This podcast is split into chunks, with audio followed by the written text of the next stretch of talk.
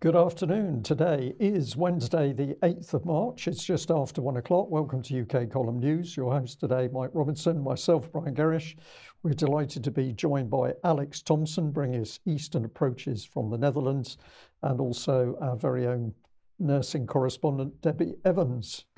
Okay, uh, we're going to get kicked off with digital ID. I am going to label this as digital ID is here because effectively it is. Uh, we have uh, a new version of the uh, Data Protection and Digital Information Bill being presented to Parliament today. Uh, there's a revised version, so the uh, this is the well, it's being marketed by the British government as the UK's post-Brexit replacement for for Europe's GDPR data regime. Uh, it was first introduced last summer. It was paused in September so that quote ministers could engage in a co-design process with business leaders and data experts. Uh, and uh, it was then subsequently moved from the Department for Digital Culture, Media and Sport into the new Department for Science, Innovation and Technology. Uh, so uh, here is the bill as it was originally uh, constituted. It's been updated, but I just wanted to have a look at the main text here. A bill to make provision for the regulation of the processing of information relating to identified or identifiable living individuals to make provision about services consisting of the use of information to ascertain and verify facts about individuals, to make provision about the access to customer data and business data, to make provision about privacy and electronic communications, to make provision about services for the provision of electronic signatures, electronic seals, and other trust services, to make provision about the disclosure of information to improve public service delivery, to make provision for the implementation of agreements on sharing information for law enforcement purposes, to make provision about the keeping and maintenance of registers of births and deaths, to make provision about information standards for health and social care, uh, to establish the Information Commission, uh, and to make provision about oversight of biometric data and for connected purposes. Now, this uh, a couple of points there. Obviously, the uh, about provision about information standards for health and social care uh, and also the establishment of an information commissioner. Of course, we already have an information commissioner's office, but it's being changed somewhat. So let's just have a look and see what they're attempting to claim about this new digital protection and digital information, data protection and digital information bill. So it's going to introduce a simple, clear, and business-friendly framework that will not be difficult or costly to implement. Uh, it's going to ensure our new regime maintains data adequacy with the EU. So maybe it's not going to be so different to GDPR after all. Brilliant expression, data adequacy. Yes. Adequacy. What does that mean? It's going to further reduce the amount of paperwork organizations need to complete. It's going to provide organizations with greater confidence when they can process personal data without consent. Now, this was uh, this is an interesting point with respect to health data because, of course, uh, people think that they can opt out of data sharing with respect to their health records. Uh, but of course, the, the government then turned around and said, well, actually, if it's got anything to do with coronavirus, uh, that opt out doesn't count anymore. And then finally, uh, increase public and business confidence in AI technologies. Uh, we go on. They said that it was going to unleash more scientific research. Uh, as I say, it's going to introduce reduce unnecessary paperwork. It's going to increase public and business confidence in AI, as they've already said. And then they said it's going to support international data sharing because this is about creating an international, a global uh, data protection regime. Uh, so here's the lovely Michelle Donelan, uh, Secretary of State for Science, Innovation and Technology. Uh, co-designed with business from the start, this new bill in- ensures that a vitally important data protection regime is tailored to the UK's own needs and our customs. Uh, our systems will be easier to understand, easier to comply with, and take advantage of the many opportunities of post Brexit Britain. No longer will our businesses and citizens have to tangle themselves around bar- the barrier based European GDPR. So that's fantastic stuff, isn't it? Except when it comes to digital identity, uh, and at this point, this new Department for uh, Science, Innovation, Technology isn't saying very much about digital ID, but they do have a plan for this. It's called the uh, DSIT Digital Identity Program. And this is what it says In the Department for Science, Innovation, and Technology, we're working to help people securely prove things about themselves, such as who they are or what their age is, without having to repeat, repeatedly present physical documents. The government is not making digital identities mandatory, they lie. Uh, this is not a step towards ID cards, they lie. Instead, we're setting robust standards to make sure private sector solutions protect privacy, boost security, enable greater accessibility, and save time and money for individuals and businesses. This is exactly the approach they're taking with the uh, online safety bill. They're moving it onto the private sector to enforce and make it mandatory. But it's not just the private sector, because we've already mentioned the fact that government uh, websites are going to be using the new gov.uk one login. Everybody's going to be using the same, and it's going to require this digital ID in order to access any government uh, service. So, uh, government services, including benefits, uh, the tax regime, even car registrations, and then the private sector, you want to open a bank account, including upcoming CBDCs, uh, or if you want to get a job, you're going to need this ID as well. Uh, the the document goes on to say that it's all about maintaining trust in digital identity products and services as uptake increases and technology develops. We're setting up a governance structure underpinned by legislation, and that's this new Data Protection and Digital Information Bill uh, to ensure standards are being followed and to keep them up to date. And so uh, they're setting up an entire infrastructure for this private sector providers who will provide digital identity or attribute services, certifying bodies who will certify services against the standards government sets, uh, use case schemes uh, who are looking to build on our standards in particular use cases or industries, and employers, businesses, and other bodies, sometimes known as relying parties, who want to use digital identity services. This is all on its way. This legislation enables it. Uh, and in the meantime, of course, they've got to build the narrative. And in order to do that, they have just uh, advertised and closed finally because the closing date on this was the 24th of February 2023 and an identity fraud evidence based review project in order to generate the propaganda that they need or the data to back up the propaganda that they need uh, to convince everybody that digital ID is a great ID, idea. So I don't know what your thoughts are on that. Well, just coming in on your last point there, the value of the contract, twenty-five to fifty thousand pounds, they're going to get nothing for that. So I would agree with you. What this is is this is just an exercise. They want something where they can throw it at the public to say, therefore we we need all of this. Uh, digital identity, look at this survey or whatever happens. Um, but uh, yeah, it's coming in thick and fast. Nobody is questioning it, with the exception of the UK column. And nothing in the mainstream media, the journalists all asleep. But of course, this, this is going to be a net which is going to ensnare everybody. It doesn't matter whether you're a government official or police or member of the judiciary uh, people unknown to you are going to know everything about you. That's the danger. Yeah, Alex and Debbie, just very briefly. Alex, uh, what are your thoughts? This is where the Netherlands was at already uh, nearly 15 years ago when I came to live in the country. Their version is called DigiD or DigiD, if you use an English pronunciation. Uh, and the Dutch government used the same lie when it came in. It's not mandatory. It's just that uh, private businesses and indeed uh, arms of the executive, like the people who do your driving test and your tax returns, they all have to have it, you see. So uh, people like my mother in law, who's never really used a computer, cannot do their tax returns without the, the likes of us stepping in to help. And in, in the end, you could end up with major fraud that way because if we were so minded, we could log in as her and falsify her tax return and she would be none the wiser. Uh, this is, of course, the central lie at, um, at, at the, the heart of it all is uh, this word of trust that's bandied about. We know who we're talking to. No, you don't.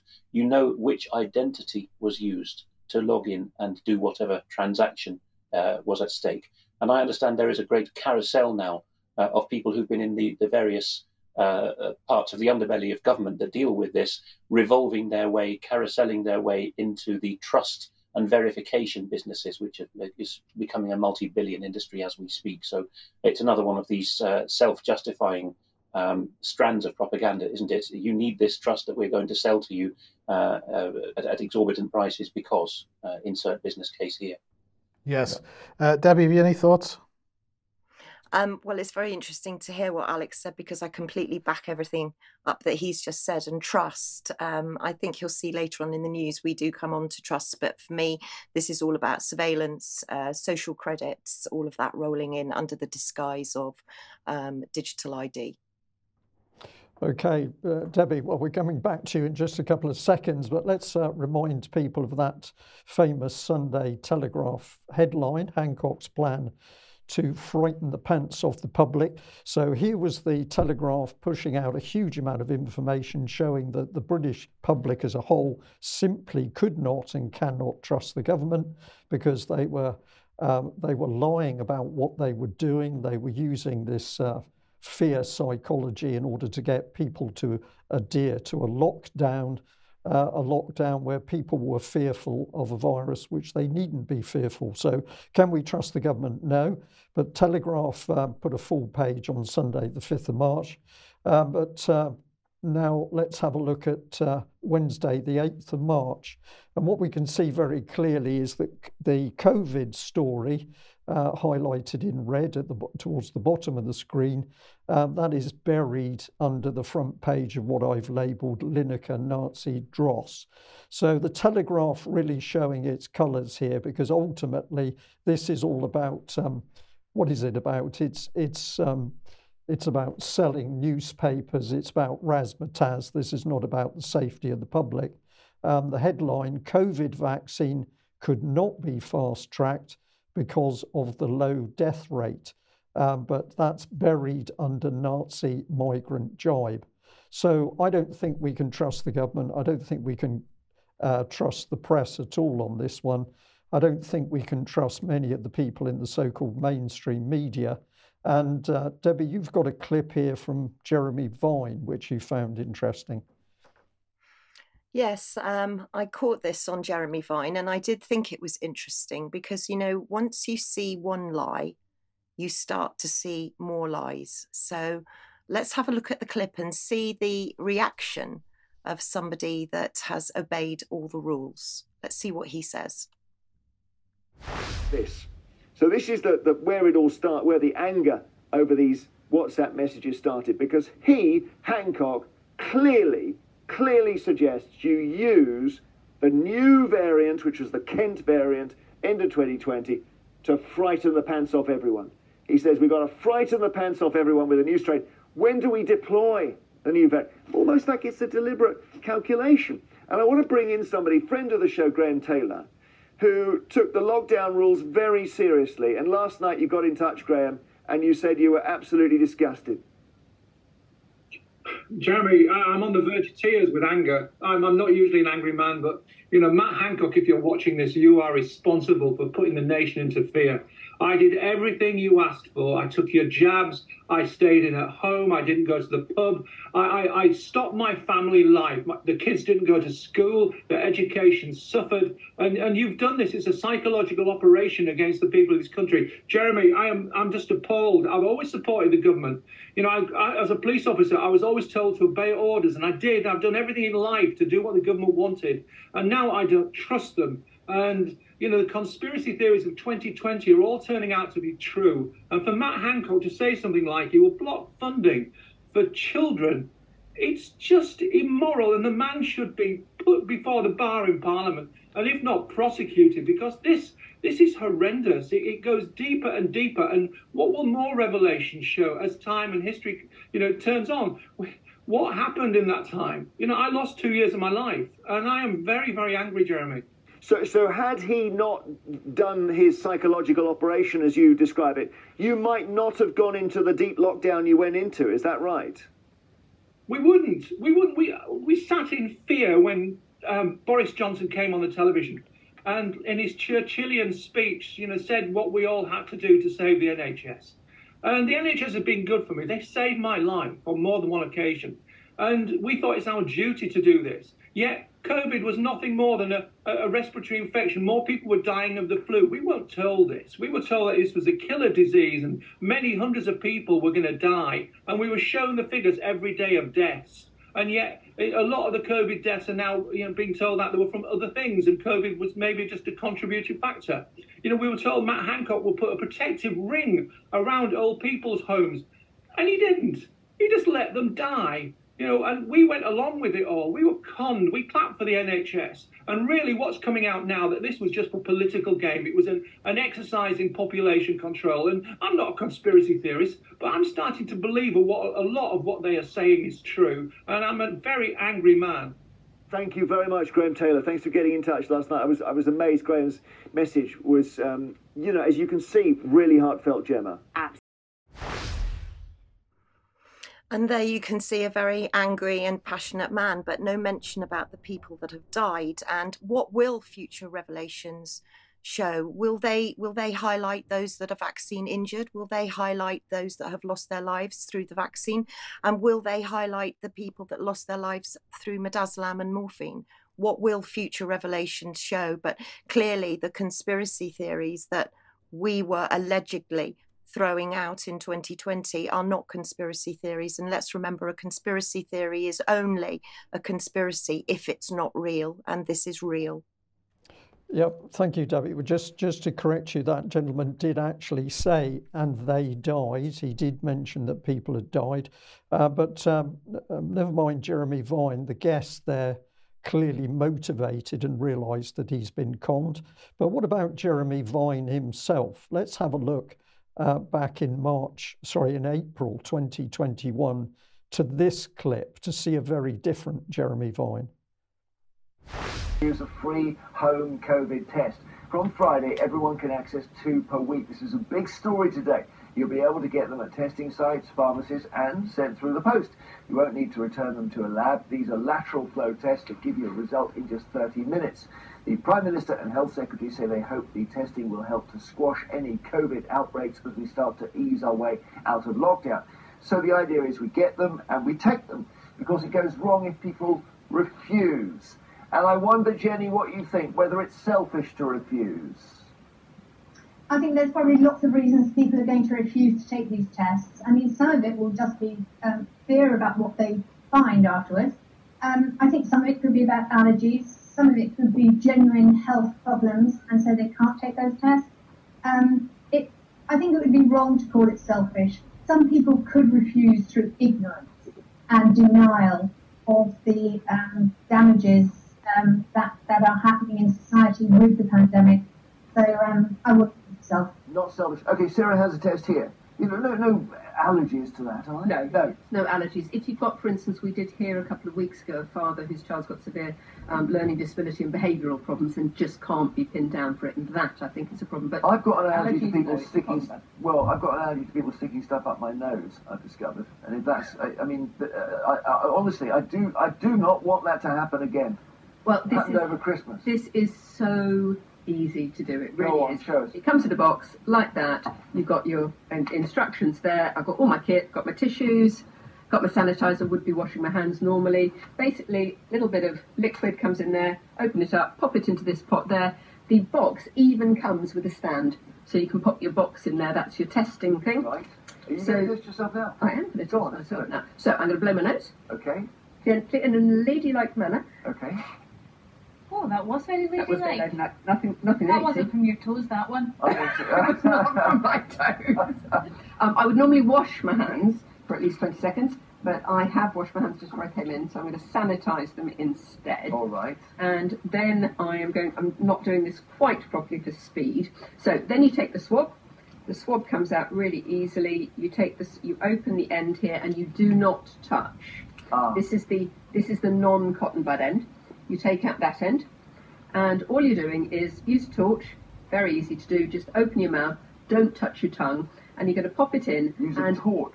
Yep, so that you can see. Use a mirror and a torch so you can see, and you don't touch your tongue. Pop it on the back of your throat.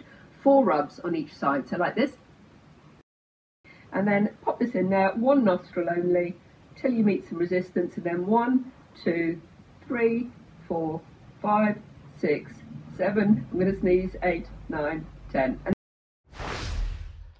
So, utter hypocrisy by Mr. Vine because basically here he is promoting the scam and delivering it, as Mike has just said to me, in, in a manner for children. And, and what is anybody who dared challenge what was going on, labelled as selfish, ignorant, or in denial? So, utter, utterly disgraceful. If Jeremy Vine had done his job and listened to alternative viewpoints at the time, he might have been one of the journalists who may have been, uh, would have meant that we're not in the mess that we're in now or suffered as we did in lockdown. But of course, that procedure, Debbie, was also medically incorrect because she was using the same swab for her mouth and her nose, if I understand that is, uh, is wrong. Oh, honestly, Brian, there were so many things that were wrong with that clip. Um, number one, Um, I was an ENT nurse, and there's no way that I would have performed a nasopharyngeal swab like that. You never ever use both sides the throat, then shove something up the nose. It's a really delicate procedure. It's an invasive procedure. It's not something that members of the public should do. Only trained, as I was on an ENT ward, it was only a senior doctor, a senior registrar, or a consultant that would do that. And if we had to do it, we would do it with supervision because the head has to be tilted back at a certain angle. This is dangerous. There's a little structure at the top of the nose called the cribriform plate. We've talked about it before, but there's so much wrong with that clip. The irony, the hypocrisy, uh, it, it just leaves me feeling cold. And I remember when it went out. Yeah, thank, thank you for that, uh, Debbie. Well, take us on to the subject of WhatsApp, which of course is the meat of the Telegraph's exposure about all matters to do with government communications around COVID. Yeah, so I'd just like to throw out a few of my observations, and, and mo- most people will know I'm not tech minded or orientated at all. So these are a few of my observations. So I'd really appreciate some comments because I'm sure that if we're getting leaked WhatsApp messages on lockdowns, then there should be plenty of WhatsApp groups and WhatsApp messages that we could facilitate ourselves or see with regards to the vaccine injured, vaccine injuries, and serious adverse reactions, amongst other things. So I decided just to look at WhatsApp because why are we doing everything on WhatsApp? So when you go to Wikipedia, you can see that WhatsApp is now owned by Meta. So this is a private company. So when I jumped to look at Meta to make sure who was controlling Meta, amongst others, of course, we've got Mark Zuckerberg, and we've also got Nick Clegg, who's president of Global Affairs. So it's like, well, how safe is WhatsApp? And I just did, like I say, I'm just throwing out some observations here because I just did a very quick search online and this is what I found. I found out that WhatsApp might not be as safe or secure as we possibly think. And this article from the Reader's Digest says that experts would never have these apps on their smartphones either because there's security issues. So that led me to go and have a little bit more of a, a, a, deep dive. Well, it wasn't really that much of a deep dive, to be honest, because if you just put in WhatsApp and hacks into a search bar, you find other sites. And these are a few, these are just a few examples. So it would appear, and as I say, I'm not an expert, so I'm going to especially throw this over to Mike, um, Brian, and Alex, but it would appear that it's not that difficult to hack WhatsApp. But it's not just government business that seems to be conducted on WhatsApp. It seems that there are many, many areas that are, including the police. And um, recently, this article from Sky News came up to say that Wayne Couzens had joked about sexual assault in newly released WhatsApp messages. So I'm thinking to myself, have we? Why have we not brought this subject up about how secure is WhatsApp, and should we be conducting government business on WhatsApp. So I decided to look and see what the BBC had said. And the BBC um, produced an article. You can see it here Ministers face High Court battle over WhatsApp use. Um, the government could be forced. Sorry, Brian, do you want to just interject yeah, yeah there? sorry. What struck me um, from uh, looking at the screen here in the studio is the date of that BBC headline is the 26th of October 2021. So effectively, this is in the yeah. middle. Uh, this is in the middle of all the various goings on. Sorry to interrupt. Yeah, no, no. I mean, that's absolutely right. So they knew this has been an ongoing situation for a while. And, and I'd like to open it out to Alex as well, because, you know, we've got GCHQ, we've got MI5, we've got Porton Down. Are all these people using WhatsApp and WhatsApp groups? Because as I went and looked a little bit further, I could see that it wasn't just governments, it was actually scientific experts. And we can see that Chris Whitty He's been leaked on the WhatsApp messages. Boris Johnson WhatsApp messages. And now we've got a row going on within the Labour Party about WhatsApp messages leaked with um, Sue Gray. So WhatsApp messages seem to be uh, um, extremely important. So then I went, I bought the newspaper every day, the Telegraph, to see what they're printing, and um, part of part of what I, well, what alerted me a little bit was this comment on the lockdown diaries saying Bill Gates owes me one, says Minister. And I thought I'd just check to see what contact Matt Hancock has had with Bill Gates and if there could be any truth around this. And of course, we can see that Matt Hancock's very proudly standing with Bill Gates at um, the WEF. So there's a lot more. And I think if we look in a little bit deeper as well, and this is going back to my deep dive, and this is something that I would like your comments on because I photographed this. I'm sorry it's so so dark, but I highlighted it from Nadhim Zahawi. And he says, I am going to talk to Pascal. I have appointed, um, I know that, sorry, I, you might have to read that because it's a little bit so it says, I'm in not, that bottom left box. Yeah, it says, I'm not going to talk to Pascal. I know that uh, SI uh, have approval, uh, World Health Organization, uh, World Health Organization emergency approval as of February 15, so they can distribute those doses to many countries in need, including India, all in desperate need. We expect to have 17 million in March and April, and 18 million in May, 21 million in June, 23 million in July. Uh, so enough to vaccinate all adults twice uh, at faster pace than we're doing now. I'll make a personal decision based on the ministerial decision. I don't need any other information. Thank you. Um, two points there. Obviously, that goes back to the uh, the front page of the Telegraph today to say that not enough people were dying, which was basically why the vaccine rollout wasn't fast. But also, is Nadhim, who's Nadhim Zahawi talking about there? Because he mentions Pascal. So I'm just, I don't know whether I'm joining the right dots. I'd be very open to everyone's interpretation. But could he be referring to Pascal Soriot, um, the chief executive of AstraZeneca? Because then I looked and saw that they were very good friends. Um, and in a tweet, Nadhim Zahawi has indeed congratulated his friend and fellow team member, um, Sir Pascal Soriot. I'm sorry for the pronunciation there. I'm sure Alex will correct me.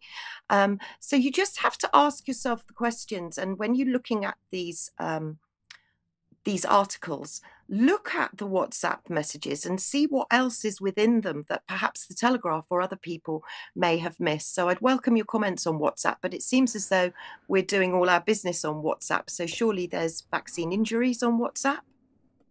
Yeah, uh, Debbie, I'd just just like to reinforce that uh, Zahawi tweet there. Huge congrats to my friend and fellow team member in the greatest vaccine deployment effort in history, Arise Pascal Soriot, if that's the right pronunciation. So this this is glowing praise for something which has been carried out on the back of a complete lie to the to the British public, indeed the world public. Alex. Well, hold on. Just before before I, I, just want to make a couple of points about WhatsApp. First of all, Debbie, uh, the first point is that, that one of the things that we've been wanting to highlight and trying to highlight over a quite a period of time now is the concept of dual use. We're finding that government, intelligence agencies, defense are using civilian infrastructure for the communications. This is part of the reason why Chinese companies have been thrown off the 5G networks and the telecommunications networks. It's part of the reason why uh, the, the, there's a, a keenness to get rid of TikTok and other Chinese uh, software that might also be on phones. Um, so no matter what you think about the safety of uh, WhatsApp itself and, and its encryption, uh, the fact of the matter is we're seeing all this dual use uh, being openly encouraged within government. And of course, where did this start? Hillary Clinton's emails. You know, the fact that she was doing government business on her own personal email server broke the idea of Alex, and I'd be interested in your comments on this. This broke the idea of any kind of accountability because there was no there was no way to track and trace what she was doing, who she was speaking to, what agreement she was making. That is the, the, the heart of it there, uh, Mike. I'm afraid uh, the pronunciation stumped both Brian and Debbie. It's Sorio. Uh, but let's talk about uh, classified information, really, because that's the heart of it. The whole point is that all that was being bandied about in that WhatsApp group was not classified information. That doesn't necessarily mean that it was proper to be discussing it there, uh, because this group included a, a, top civil servant, Sir Simon Case, and government ministers who are also parliamentarians, of course. Are they speaking as the executive? Are they speaking as government? It's very hard to tell. Um, when uh, laptop and mobile device communication really came into its own in the decades of the 2000, decade of the 2000s, uh, when I was a GCHQ officer, uh, the fiction was still conveniently maintained in the first decade of the introduction of this technology that ministers wouldn't really use it except when they were really on the hoof and uh, would just receive a very quick tip off uh, of, some intelligence or other classified matter, and then they would go back to their um, open network communication at unclassified level, and it was up to them if they uh, mentioned any political sensitivities, but definitely not anything uh, that was government business. Of course, that has gone by the board. Uh, one of the foreign secretaries in that era managed to, with the wrong press of a button, wipe the encryption, or crypt as we call it for short, off his mobile as soon as it was issued to him. Uh, so there's user error as, as, well there. The heart of it, of course, is that government ministers, although they're offering, uh, they're operating on behalf of the crown, and although they're enabled by quite secure health agencies, Porton Down, UK Health, Health Security Agency, and indeed intelligence services, and although these services give them uh, dedicated uh, terminals, laptops, mobiles, or software and hardware to clamp onto one of these devices for the purposes of a secure conversation. Their milieu these days is swimming around with lobbyists, with senior civil servants, with anyone who's brought into the club as a SPAD, a special advisor. And there is quite properly, by design, no secure system for discussing things with those people because only open source material is supposed to be discussed with such people. Yeah. Well, I, I, I, just find it incredible, I have to say, go back to Cold War days when uh, communications were so, you know, carefully guarded and secret documents had to be um, confidential, secret, and above documents were very carefully handled. And suddenly we've now got MPs just conducting their business o- over, you know, public communication systems. So is this an accident? I don't think so. But of course, the MPs are too stupid to understand what they're involved in. I'll say most of them are too stupid. Uh, Alex, let's go to Portugal. This is just to remind viewers that uh, Debbie has interviewed, and it's up on the homepage at the moment, the remarkable uh, dental surgeon Dr. Marta da Silva Gameiro in Fatima, a town well known for the apparitions. Um, she is single handedly, as described in this interview, campaigning for Portugal to have a referendum uh, on whether it um, should join the WHO pandemic treaty, which Mark Anderson has been reporting on for us. Last time I was on, uh, not Monday, but last week, we covered that in a segment and showed also her Portuguese language uh, channel on Odysee, the video sharing service, uh, which UK Column also uses, um, where she had given her testimony uh, as she needed to, appearing before the petitions committee so that they could decide whether to process um, and um, uh, forward on a petition to the plenary of Parliament. Uh, I thought it would be interesting for viewers to see with reasonably good automatic English subtitling just a little bit of uh, Dr. Gameiro's defense of herself in this committee. Not the opening statement that was read from a script, and that was perhaps not the most enticing thing for people to listen to. But here, after several members of parliament who belong to the Portuguese Parliamentary Petitions Committee have asked polite but sceptical questions of her, why are you doing this? She uh, re- gives a lively, polite defense of herself, revolving around a very important point, which is that the World Health Organization is part of the United Nations, and the United Nations founding principles need to be respected. Uh, her uh, grievance, which she says she's perfectly entitled to bring to people's attention, is those currently in the EU and the UN at the top are not suitable people, even judging by the founding principles enunciated in the founding charters and treaties of those organizations. So, those listening in audio only will hear her speak Portuguese, and those watching in video will see, I stress, they're not human, but they're reasonably good automated subtitles of what she's saying at this point.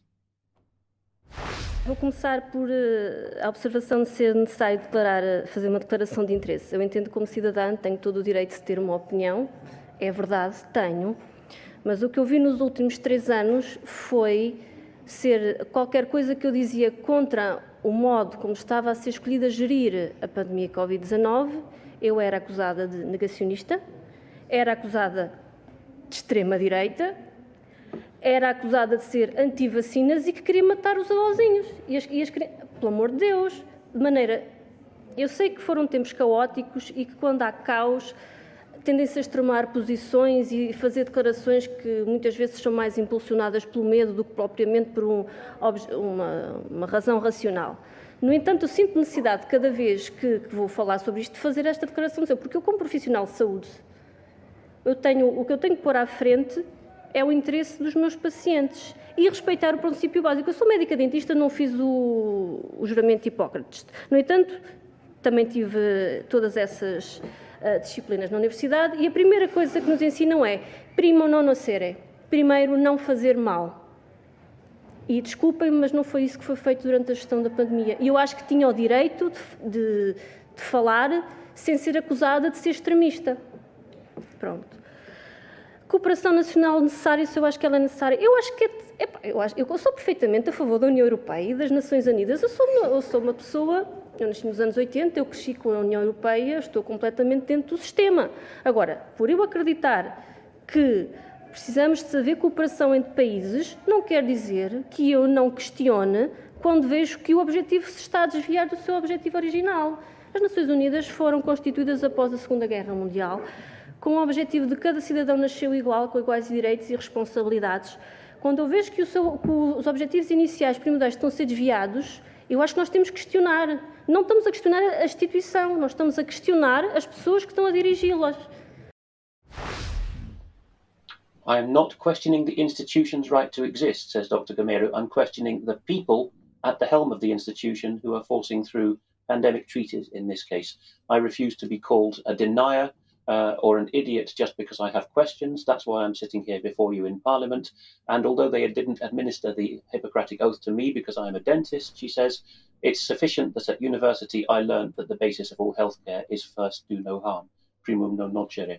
And she's quite right on that. Uh, moving on to France, the Epoch Times, uh, in its French uh, brand, has uh, had an extremely interesting uh, interview here uh, about a new book which has been uh, written by somebody who's rubbed shoulders with the French deep state. The book title is uh, Le Clan des Seigneurs, meaning the clan of bosses or, or, or lords, overlords. The author is Paul Antoine Martin, who, as an engineer, found that he had a lot to do uh, with the great and the good or not so good in the French deep state, He's given a, a, candid interview. The link will, of course, be in the show notes as usual. People will be able to turn on English subtitling, which will be very accurate because they're from typed French subtitles, not automated. Um, and here he's describing how, uh, in the clip we're about to listen to, there are three uh, bodies, corps as they're called in French, that control the senior French civil service. So the equivalent to the senior executive service in the USA or the First Division Association in the British Civil Service. Um, of course, the French are a bit older and grander in most of these things, so they've got these bodies. Since the 1970s, they've had the ENA, the uh, École Nationale d'Administration, people might have heard of, where in, it's actually instead of university, people go to a special fraternity and learn to be a gorgeous senior civil servant. There are two more technical, lesser known bodies that uh, Martin rubbed shoulders with. One is the Corps des Ponts, one is the Corps des Mines, Technically, they uh, deal with infrastructure, as the name suggests, bridges and mines, but basically they have transport all sewn up. He first crossed them when he said he was applying for a particular job at a port as an engineering expert who wasn't a French civil servant. And he was told, no, no, this job is, is reserved for our fraternity, but you won't see that in, on paper anywhere. Just don't think about apply, applying, chum. In this uh, section, which again, if you're listening in audio, you'll hear French, but it's subtitled in very good English for those viewing, uh, Martin describes the source of power of the French senior civil service. Donc il y, a une fraternité très forte entre eux et l'impression qu'ils se sont constitués une sorte de citadelle avec des remparts très clairs.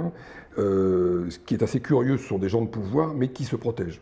Voilà, donc il y, a, cet euh, antagonisme assez étonnant. Alors quel est leur véritable pouvoir? Moi je dirais qu'il est extrêmement fort extrêmement fort puisque euh, ben, ils, sont, euh, ils occupent la strate, toute la strate décisionnelle de la grande administration. Donc ils ont les rênes du pouvoir, euh, on va dire exécutif ou pouvoir de faire sur tous les pans de l'administration. Et ils sont sur le temps long. Ce sont des gens qui font carrière et qui vont rester dans leur poste plusieurs années et qui vont rester dans le giron en fait de la de l'administration à laquelle ils appartiennent ou au pan de l'administration à laquelle ils appartiennent. Et donc ils ont le temps euh, d'influencer très largement euh, le fonctionnement de cette administration et les décisions qui sont prises. Ils sont au contact direct, donc la strate du dessus, c'est le politique, qui lui, euh, donc c'est le cabinet ministériel, c'est le ministre, et puis, au-dessus, c'est la, la, présidence. le politique, lui, va, va, va, construire une politique qu'il souhaite étendue sur l'ensemble du pays, mais pour étendre cette politique, il faut passer par les rouages de l'administration qui, elle, est chargée de mettre en œuvre la politique. Et, c'est là que l'articulation peut être euh, plus ou moins euh, fluide, plus ou moins rouillée.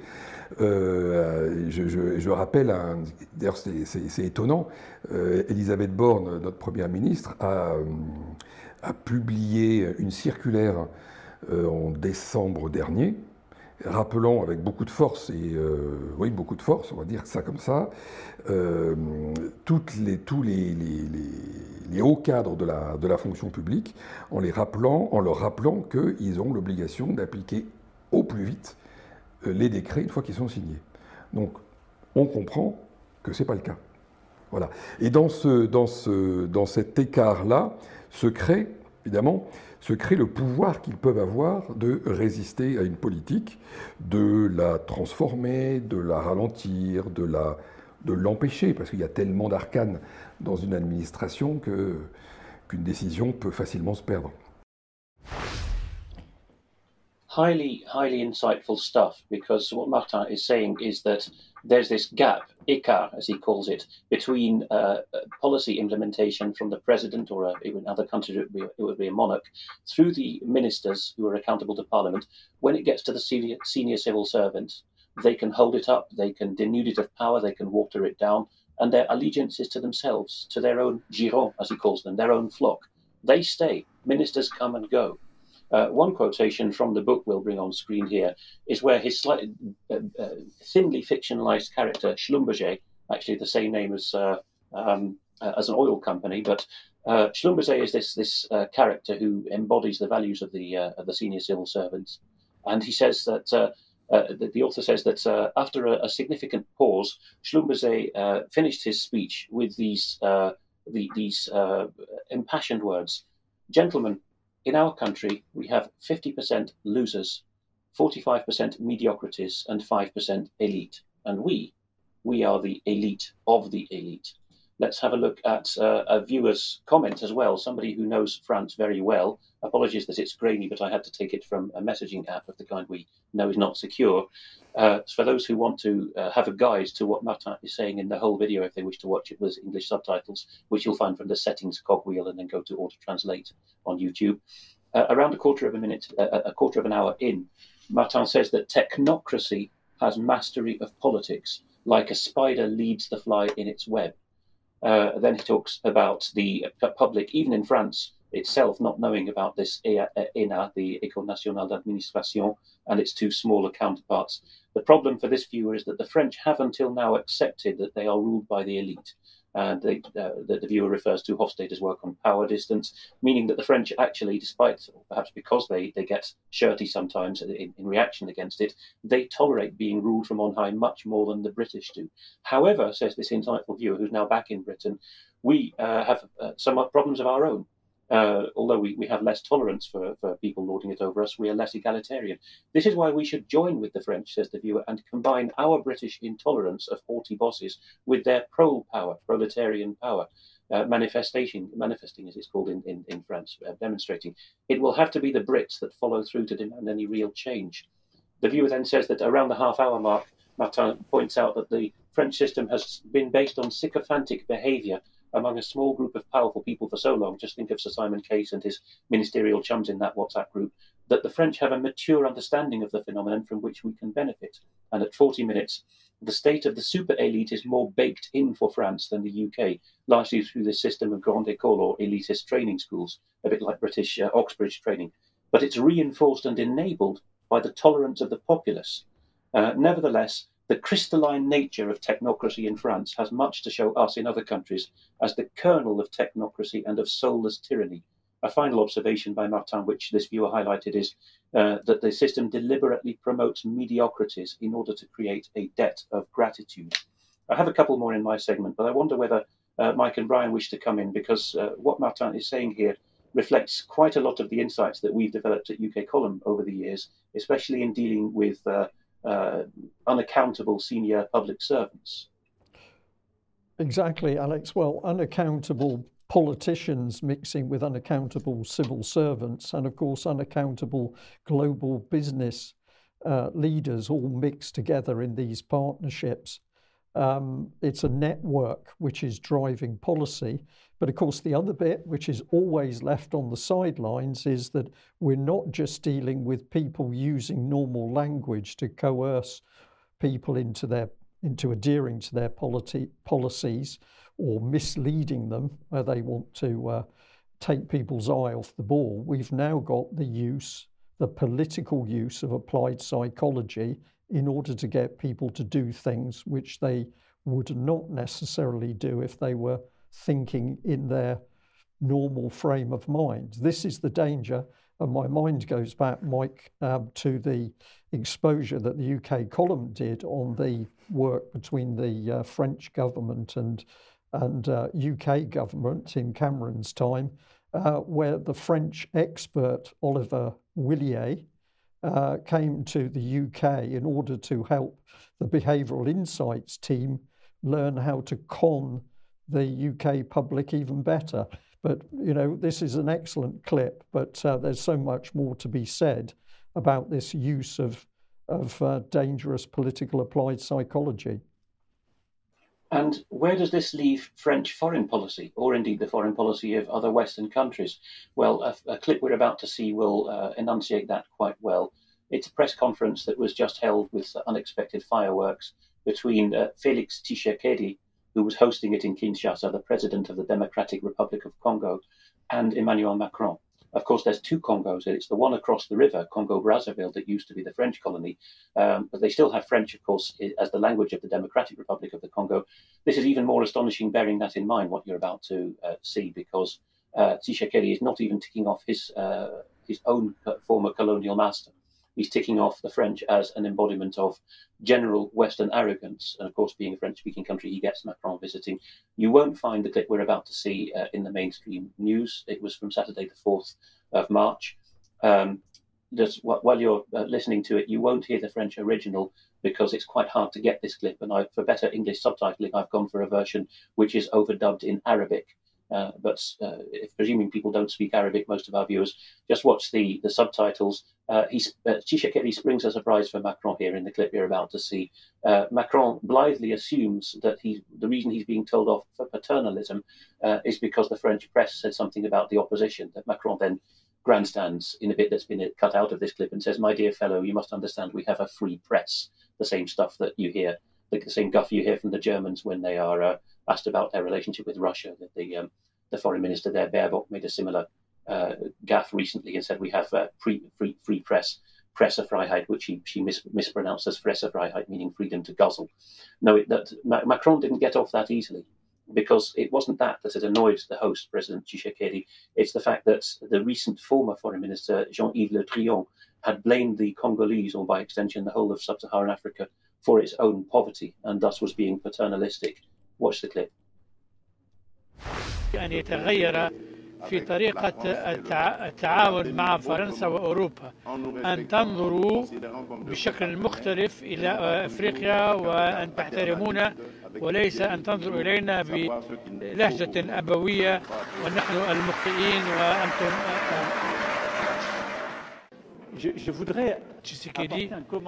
أود أن أعلق على التعليق عندما يطرح صحفي فرنسي سؤالا فهذه ليست فرنسا لا ينبغي أن نخلط بين الأمور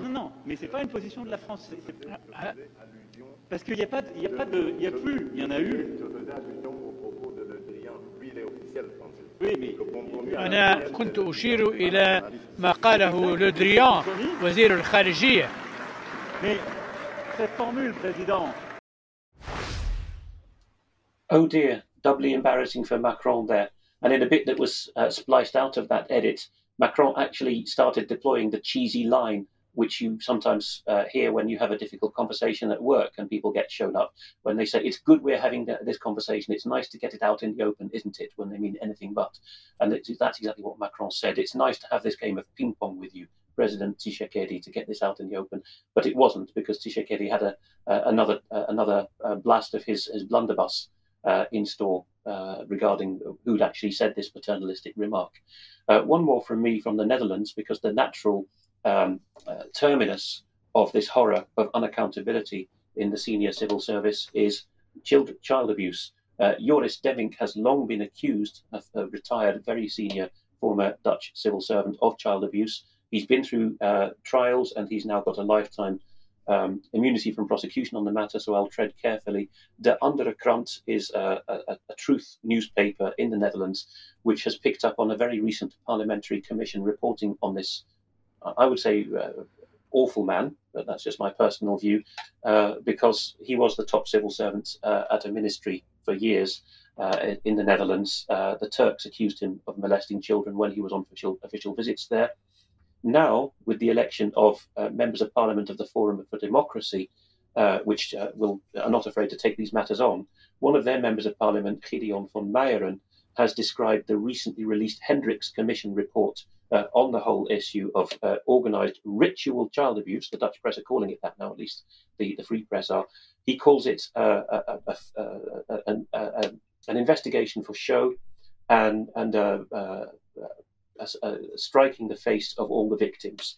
the title of the report itself is this is a very Dutch style title Between Unbelief, Support and Detection. Uh, the Commission decided that there is organized and very violent abuse of children in the Netherlands, but we cannot prove that there are active networks that abuse children in a, any ritualistic or Satanist manner. Von Meijeren didn't take this halfway house.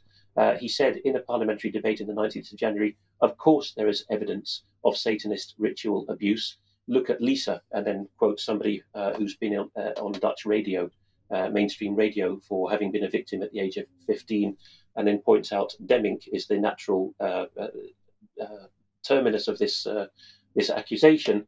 and then the paper goes on to remind people that actually members of the US Congress in 2012 wrote in a letter to the EU that they doubted whether the Netherlands, a key state for these matters, was actually able to tackle child abuse and uh, what's called here child pornography, best described as uh, footage of child abuse, uh, because Demmink was in a very high position. Um, and that they, the um, uh, tolerance that the Dutch government had for a pederast club called Martijn was very much uh, worrying the Americans uh, as well. The, the, current state of affairs, as I understand it, is that the Dutch prosecutors, the OM, the Openbaar Ministerie, have a policy paper in place that as soon as an accusation is made that re- abuse was of a Satanist nature, it will be blocked from being prosecuted. So that's a very convenient way for the Dutch government to insist that there is no SRA going on in the country. Okay, thanks, Alex. Let's come back to the UK then. And of course, uh, Rishi Sunak has been hosting uh, a press conference yesterday, uh, all about his five priorities, the fifth of the five priorities, uh, which is about stopping the boats. Uh, so let's just briefly uh, have a look at what they were pushing out on the number 10 Twitter feed today. so they're going to this is the illegal migration bill has been announced. It's going to stop. Uh, if you come to the UK illegally, you will be stopped from submitting spurious claims to frustrate removals. If you come to the UK illegally, you'll be banned from ever claiming asylum in the UK. If you come to the UK illegally, you'll be denied access to the UK's modern slavery system.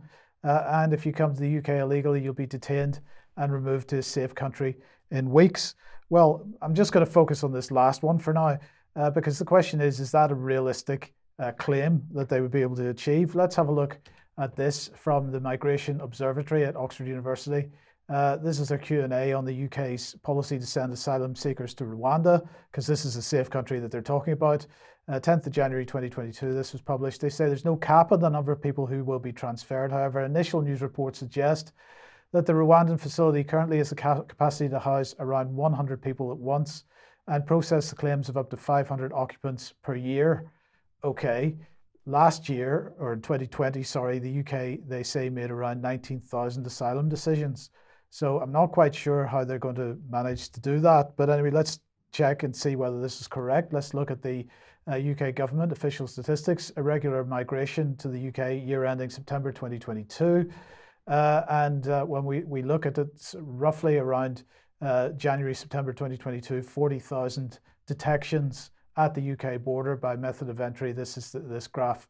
Uh, so the number of detections was around 40,000 and around 34,000 of those were coming across in small boats. So I'm not quite sure how they're going to uh, uh, ship all those back out to Rwanda when Rwanda doesn't have the uh, capacity to, to take them. Uh, but I, I, just wanted to have a look at, at who are the people that are coming at the moment. Uh, and if we look at the nationalities arriving via small boats, uh, we can see that by far the largest grouping that's coming by small boat in 2022 is from Albania.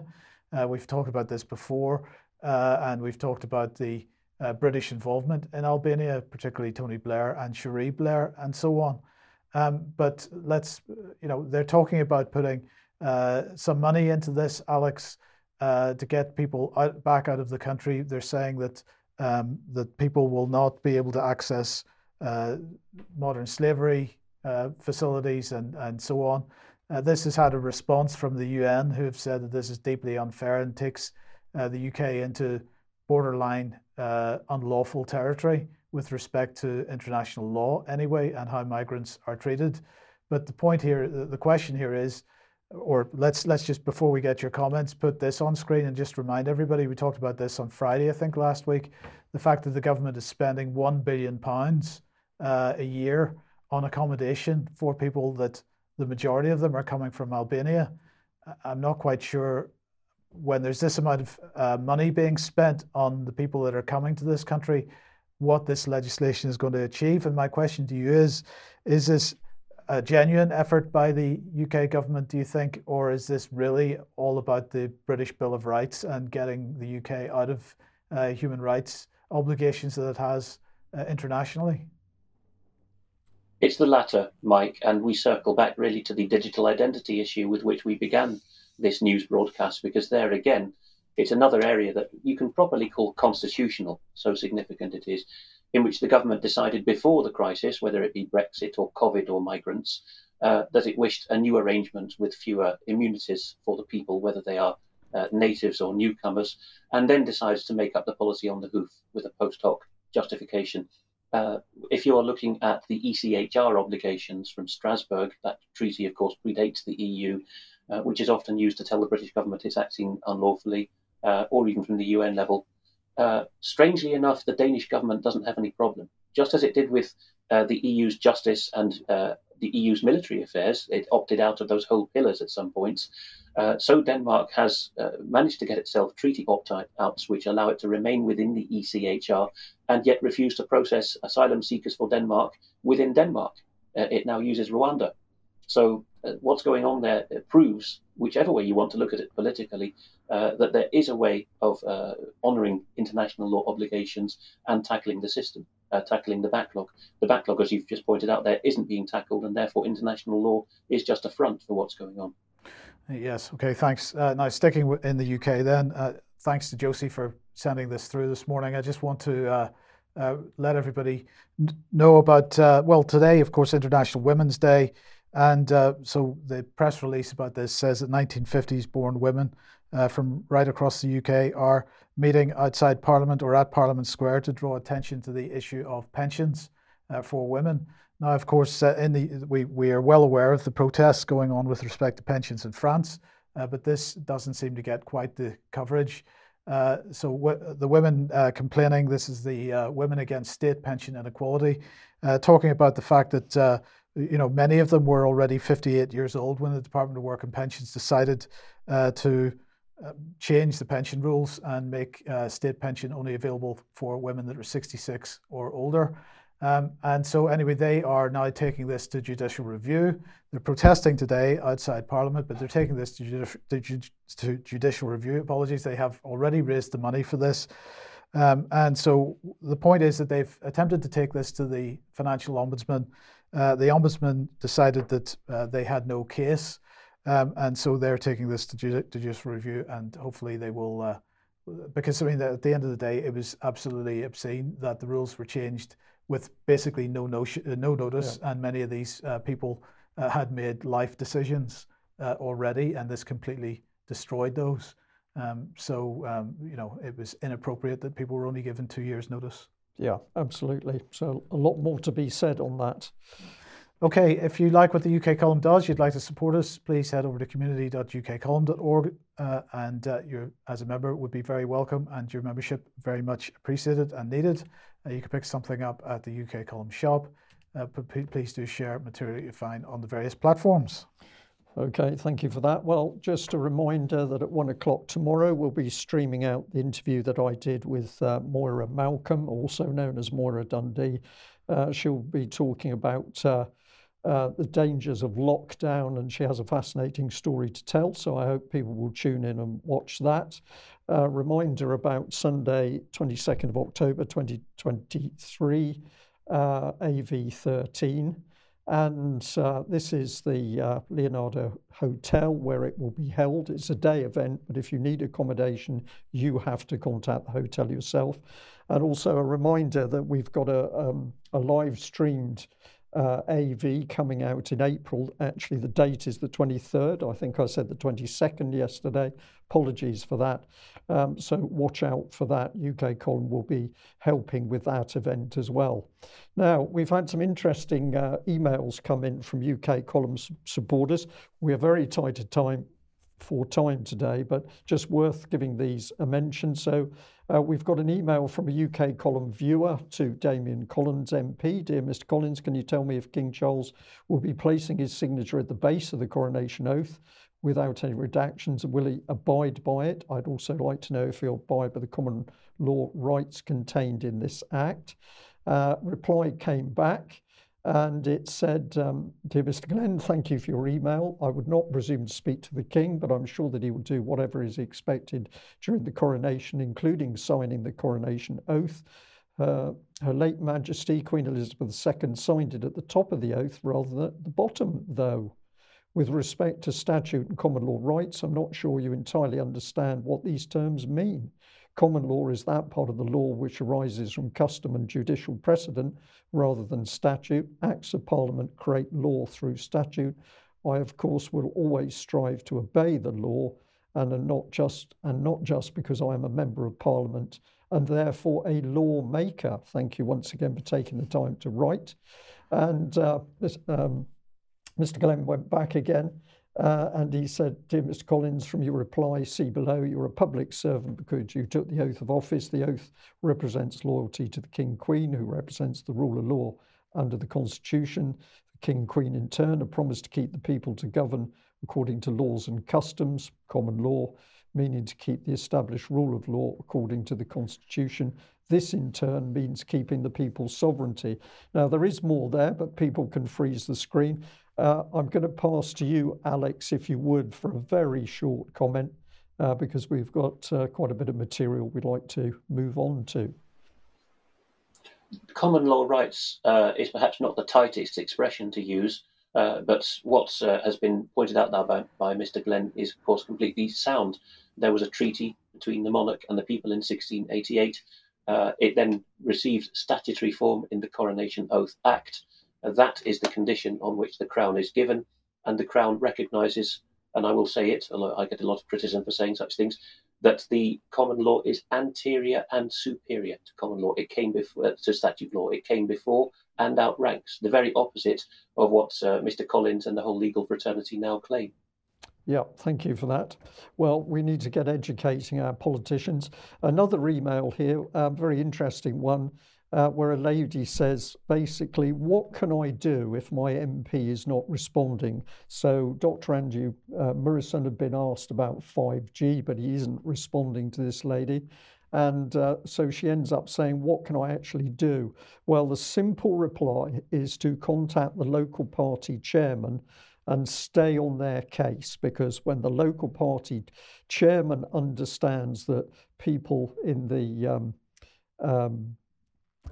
sorry, the uh, constituency. Uh, constituency. Thank you, Mike.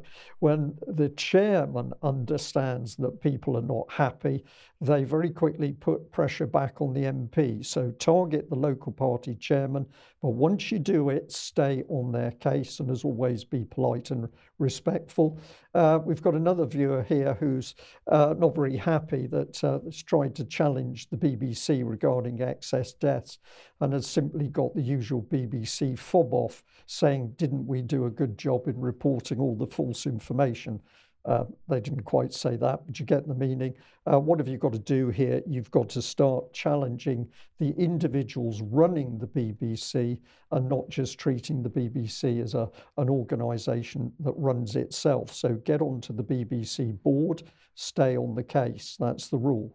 Now, uh, let's do a quick update on uh, Ukraine. Of course, Bakhmut is still the key issue. And um, essentially, Bakhmut is encircled. This was our report uh, we had on the news on Monday, uh, where we said that there was confusion because troops were being withdrawn, but troops, uh, Ukrainian troops, were also being pushed back into the encirclement. And this situation still seems to be going on but it's got more complicated because of the interaction between Zelensky and his generals. Uh, but I'm going to stress again that we don't know the exact number of troops in Bakhmut and the immediate defensive environment. But the estimates that I have seen that I believe are are um, believable are between 7,000 to 20,000 troops.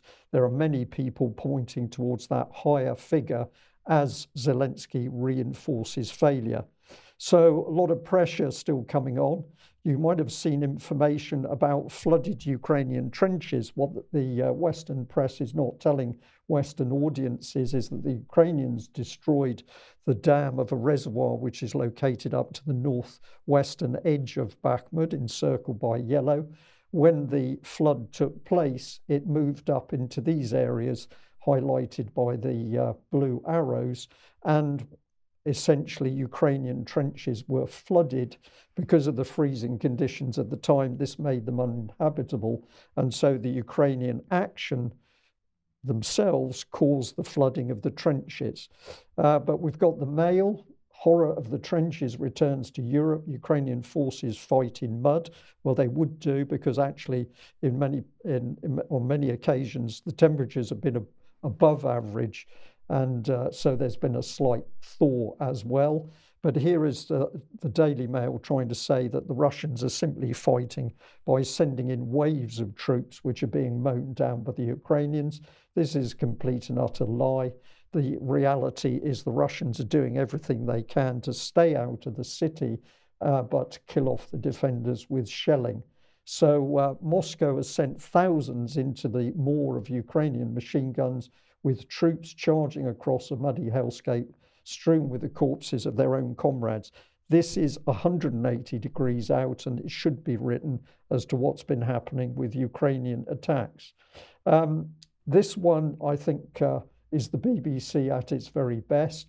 Uh, the BBC would have us uh, believe that Russia, the country with the hypersonic missiles which can't be matched in the US or the West, beg your pardon, come back to that, uh, is using uh, entrenching tools to fight in the trenches. Uh, well, the irony is, of course, that these tools were used by great for, by Russian forces on the Eastern Front in World War II to great effect as being very useful in hand-to-hand combat, which is taking place in Ukraine. But uh, BBC would have us believe the Russians are running out of weapons and ammunition and are using uh, are using these entrenching tools to fight. So here's the Kiev Independent, Ukraine war latest. After Bakhmut, they could go further. Well, that's a pretty educated statement by Zelensky. Uh, this uh, picture on screen is of a Ukrainian fighter who's now died. Um, what are the deaths overall? We simply don't know. The figure that I believe is correct or close to being correct is 300,000 but the Western media dare not disclose this because, of course, it would reveal the true disaster that is uh, unfolding for Ukraine um, in the country at the moment. So here's the Hill reporting Zelensky vows Ukraine will continue to defend Bakhmut. This is tactical for us. Uh, well, English is not his first language, but this shows that he doesn't understand the battlefield because what is happening is strategic, not tactical. Um, but he says this is tactical for us. We understand that after Bakhmut, they could go further. Well, I think many people realize the Russians are going to go further. They could go on to Kramatorsk, they could go to Slavyansk. It would be an open road for the Russians after Bakhmut to other towns in Ukraine in the Donetsk direction. So here Zelensky is showing that the Western media are utterly lying when the Western press and media says that Bakhmut is not a strategic town. It is because when it's captured, uh, this is a major breach in defences. Russia needs at least some victory. Zelensky said if Moscow were to put their little flag atop Bakhmut, it would mobilise their society in order to create this idea there's such a powerful army.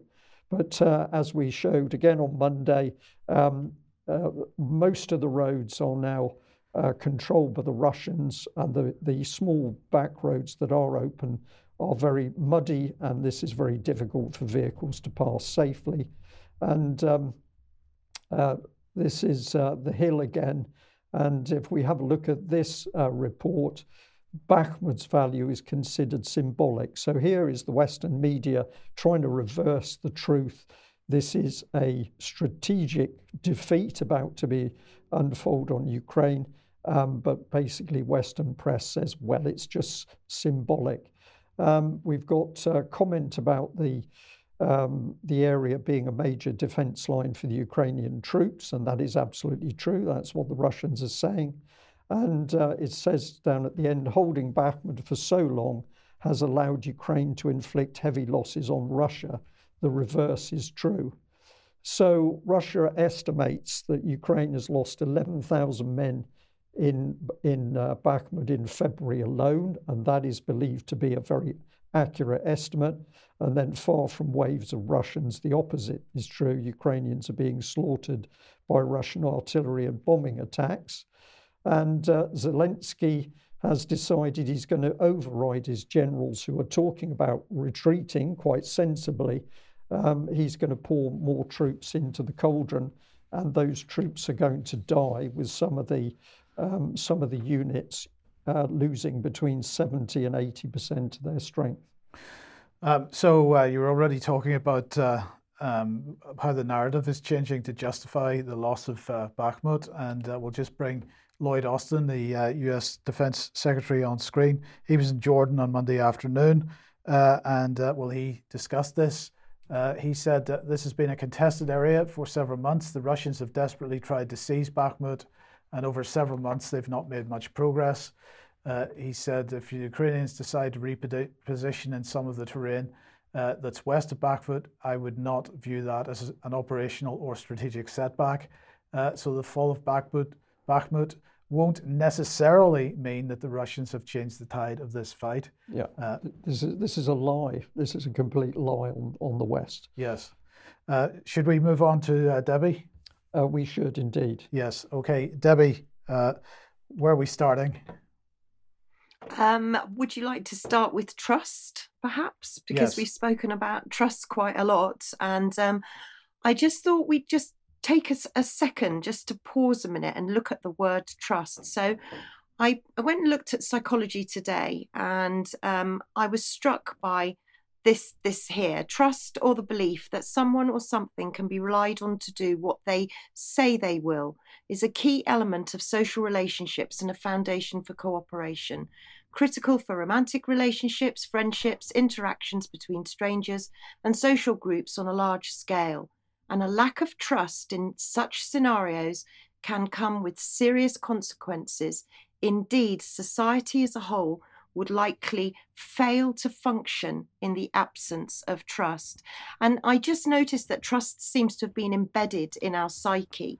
So I just wanted to see what a patient experience was like how much confidence do patients have in clinicians and i was interested in this report from the nuffield trust that was last updated on the 15th of December 2022. And I've screenshot a couple of the graphs. I'd recommend everybody goes and has a look at that report. And Mike, you're the data cruncher, but from my eyes, I can see that although patients' confidence and trust in clinicians comparing across the NHS and we're comparing across children and, and young people's across to maternity services, GP services, although they have decreased a little tiny bit, there's still a remarkable amount of trust in the NHS, is what I'm reading. Well, I, um, I think it's sorry, quite do you want to come in there? Yeah, I was just going to say I think it's quite a significant decline. So if we look at uh, 2020, the young, the children and young people's survey in 2020, uh, that was uh, um, over 80%. Um, so you know it has dec- declined quite a bit. It seems yeah hopefully it's on on the on the right way but it still shows and and i'm still speaking to people that are still trusting their gps and their clinicians and and often quite rightly so because they've got very good gps and clinicians so we're not saying that they're lying or that we shouldn't trust them but it's interesting the way that trust has become embedded and i was interested in this recent speech by penny mordaunt um, called trust in britain now, it's quite an ambiguous title. And when I read it out to Brian, you know, it was like, well, trust, do we, tr- are we asking everybody else to trust in Britain because Britain's a great place to be? Or are we saying that trust in Britain and the trust within Britain with us is is failing a little bit. And one of the little um, segments that I put on that previous slide, and I think it's important to highlight, is that Penny Mordaunt says, being a government minister, having attended Davos, I am clearly part of this group.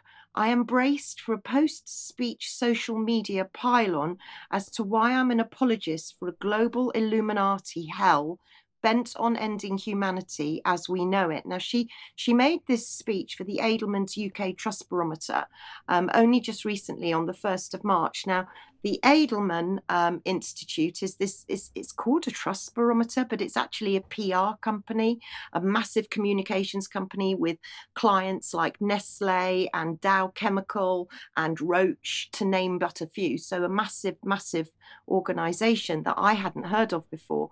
So I took a closer look at Penny Mordaunt's speech, and the next few slides I won't read them all out because I know we're really tight for time. So if you just want to freeze the screen and have a look at some of the segments. She says clearly she's not being paid to attend. Um, and also in the next slide, um, especially on the right hand side, um, please screenshot it and read it. She she makes observations about what she's seen in mainstream broadcasts, um, that the air raids in Ukraine are fake, that controversial calming traffic calming measures are not the product of an overbearing Lib Dem council, but a global conspiracy to get us all to eat insects. So it's a very interesting speech that I just wanted to signpost people to. And there's one more screenshot, and again I'll just say just freeze the screen and just read some of the things that she's been saying. But um, clearly, at the end of her speech, she says, We can tell the difference, though, right? With a question mark. And just just to end this little segment, I just wanted to give a few examples of where we see the word trust, because I, I, think we see it all over the place, but we're not actually aware of it. Because who are we trusting? We're trusting the Wellcome Trust, really? Mm, the World Economic Forum, that came from the World Economic Forum.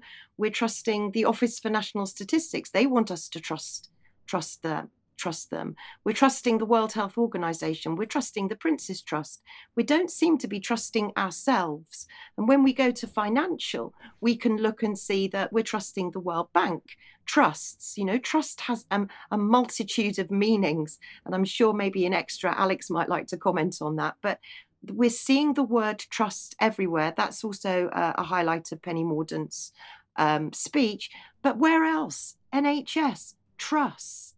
And you can see there from Wiki, it's an organisational unit within the National Health Services of England and Wales. So wherever we go, we see trust. And I just noticed as I was walking around my neighbourhood recently, the postbox, because I hadn't noticed that all of a sudden we've got NHS signs supporting the NHS because the Royal Mail want us to have trust in them. Now, they want us to have trust in order to get rapid COVID tests back to them. Now, why are we seeing this appearing on our post boxes now? Why are we seeing a priority post boxes? Because we're hearing from many people through through the column that they are receiving COVID-19 tests. They're being asked to take them and to send them back as a matter of priority. And my question is why? So trust is a word that maybe we should just take a little bit more look of and learn to trust ourselves, learn to trust our own research. Don't trust anyone other than yourself. Which brings me on very quickly to the MHRA board meeting. Always like to put out a shout for Dame June Raine. As you can see, it's being um, held on Tuesday, the 21st of March 2023. Please do um, uh, book your tickets. They're free, it doesn't cost anything.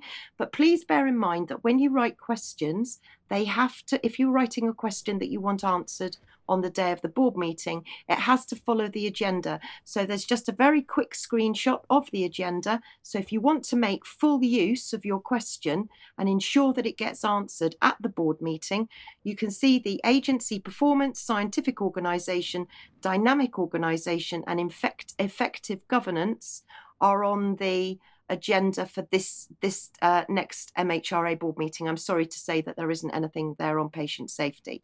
Another thing I just wanted to um, signpost people quickly to was to a BMJ article about nothing about us without us. Now, I've been using this term many, many times. The autism community use it, but it has been taken from disability rights activists to cover pretty much every area now. So it's a great phrase for everyone to use because really, when we're looking at vaccine injuries and we're looking at the MHRA, clearly nothing about us without us, which was why I was very pleased to see a faculty of pharmaceutical medicine highlighting the fact that they were very pleased that the MHRA were to be congratulated um, because they were following this nothing about us without us um, doctrine, and that they had um, published a new report. Well, it's not really that new actually, um, but the patient involvement strategy, which is the nothing about us without us, the patient involvement strategy 2021 2025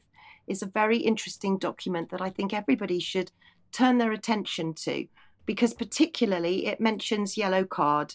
It says that um, the patient involvement strategy will include the awareness of the yellow card scheme. Well, that's interesting because I believe the yellow card scheme is going to be changed to um, another scheme, Safety Connect. It also says that they want to improve user experience of the yellow card. So, my question to those that are vaccine injured is your uh, experience of the yellow card good? Because I don't believe it is, but I think we should all be looking at this document. So thank you for letting me talk about the MHRA. Again, it's still top of my radar as are vaccine adverse reactions. Thank you, Debbie. And uh, I guess we'll end uh, with with this. And I'm going to be interested in your comments on this because uh, on Monday the BBC had uh, an episode of Panorama as usual, uh, and it was entitled "Elon Musk's Twitter Storm." And the wonderful Marianna Spring was hosting it. Uh, this, she published an article on the BBC, Twitter Insiders, that can't uh, we can't protect users from trolling under Musk. This was subsequent to the Panorama uh, uh, uh playout. Uh, Twitter Insiders have told us have told the BBC that the company is no longer able to protect users from trolling, state coordinated disinformation, and child sexual exploitation following layoffs and changes under owner Elon Musk. Exclus- exclusive academic data plus testimony from Twitter users backs up their allegations, suggesting hate is thriving under Mr. Musk's uh, leadership, with trolls emboldened, harassment intensifying, and a spike in accounts following misogynistic and abusive profiles. Uh, and she says that her investigation also reveals concerns that child sexual exploitation is on the rise at Twitter, that targeted harassment campaigns aimed at curbing freedom of expression and foreign influence operations uh, are going undetected, that exclusive data showing how misogynistic online hate targeting her, Marianna Spring, is on the rise since the takeover, and that rape survivors have been targeted by accounts that have become more active since the takeover. So Elon Musk is a very naughty boy, uh, and uh, well, Marianna Spring had a little bit to say on a, a BBC newscast podcast. Let's have a listen to this. Twitter had a really big problem with trolling.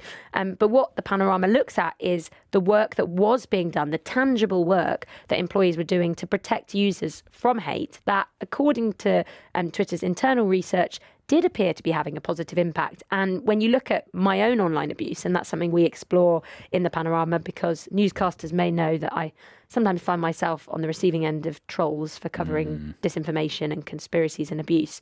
Um, we looked into that, and while my online abuse was was was not very good um, in 2021, um, in 2022 in 2022, it got a lot better um, across all of the social media sites. And then towards the end of 2022, after Musk took over Twitter, um, this data, which was analysed by the University of Sheffield and the uh, International Centre for Journalists, shows that my online abuse tripled following the takeover. And that, in some ways, was the jumping off point for this investigation. So, poor Marianna uh, being abused on Twitter. I'd like to know what her definition of abuse is, but um, uh, I'm fascinated that uh, the things that she highlights just happen to be exactly the types of things that the government wants highlighted in preparation for the online safety bill. Uh, but anyway, uh, Debbie, I just wonder what your thoughts are on that very briefly. Well, I hadn't seen that clip, so um, the the length of the microphone seems to be matching yeah. the length of her nose. I'm sorry, but that was so obvious. Um, but I did actually see this program and I was fascinated because Marianna Spring, it talk about double standards, in my opinion. Marianna Spring couldn't get hold of Elon Musk. She wanted to interview Elon Musk desperately, and he wasn't responding to any of her messages. So she did a Twitter poll on whether people on Twitter would agree that Panorama and Marianna Spring, as disinformation correspondent, should conduct an interview with Elon Musk, as Elon Musk had done, as should he be chief twit, I think it was, he'd done. So she was following his line and he hasn't replied to her. So my question is, um, if Marianna Spring is watching, perhaps UK Column should do a poll on Twitter because I've also asked Marianna Spring many times for an interview to discuss what we know, to share knowledge, and she's not replying to me. So talk about double standards. Do you think we should uh, conduct our own poll on Twitter, perhaps? Uh, we do. We, we think this is a really good idea, and we'll keep pushing uh, Ms. Spring uh, to see whether she bounces back, as it were, in order to say yes. But I think the answer will be no. Yeah. We'll I, see. I, I, think we need to leave it there. We, we do. Do we want to put an image of the young lady? Oh, well, maybe we should. Yes, okay. Alex. yes, there we are. So uh, Andrew Stribling uh, noticed the phrase trolling state coordinated disinformation in Marianna Springs uh, reporting. So he, he got back at her with thanks for confirming your areas of expertise and experience. Enjoy your day hoovering up all the data for your next hit job while the rest of us watch UK Column at 1 pm for the real news. To which I can only add, I hope you're reading the articles on ukcolumn.org as well, uh, which will uh, have many additions in the coming days, starting, of course, with Debbie Evans's latest uh, blog, which will be up on the comment section as soon as I can manage today. Okay, brilliant. Thank you. All right, excellent. Well, very big thank you to everybody who's joined us today, wherever you are in the world. Uh, thank you very much. Your support is greatly appreciated. Of course, if you uh, want to continue with us into extra time, you do need to be a full paid up member of uh, UK Column. So perhaps you might consider that if you're not. But we're going to say thank you to everybody for joining us for the news. And we'll be back for extra time in a few minutes. Mm-hmm. Bye bye.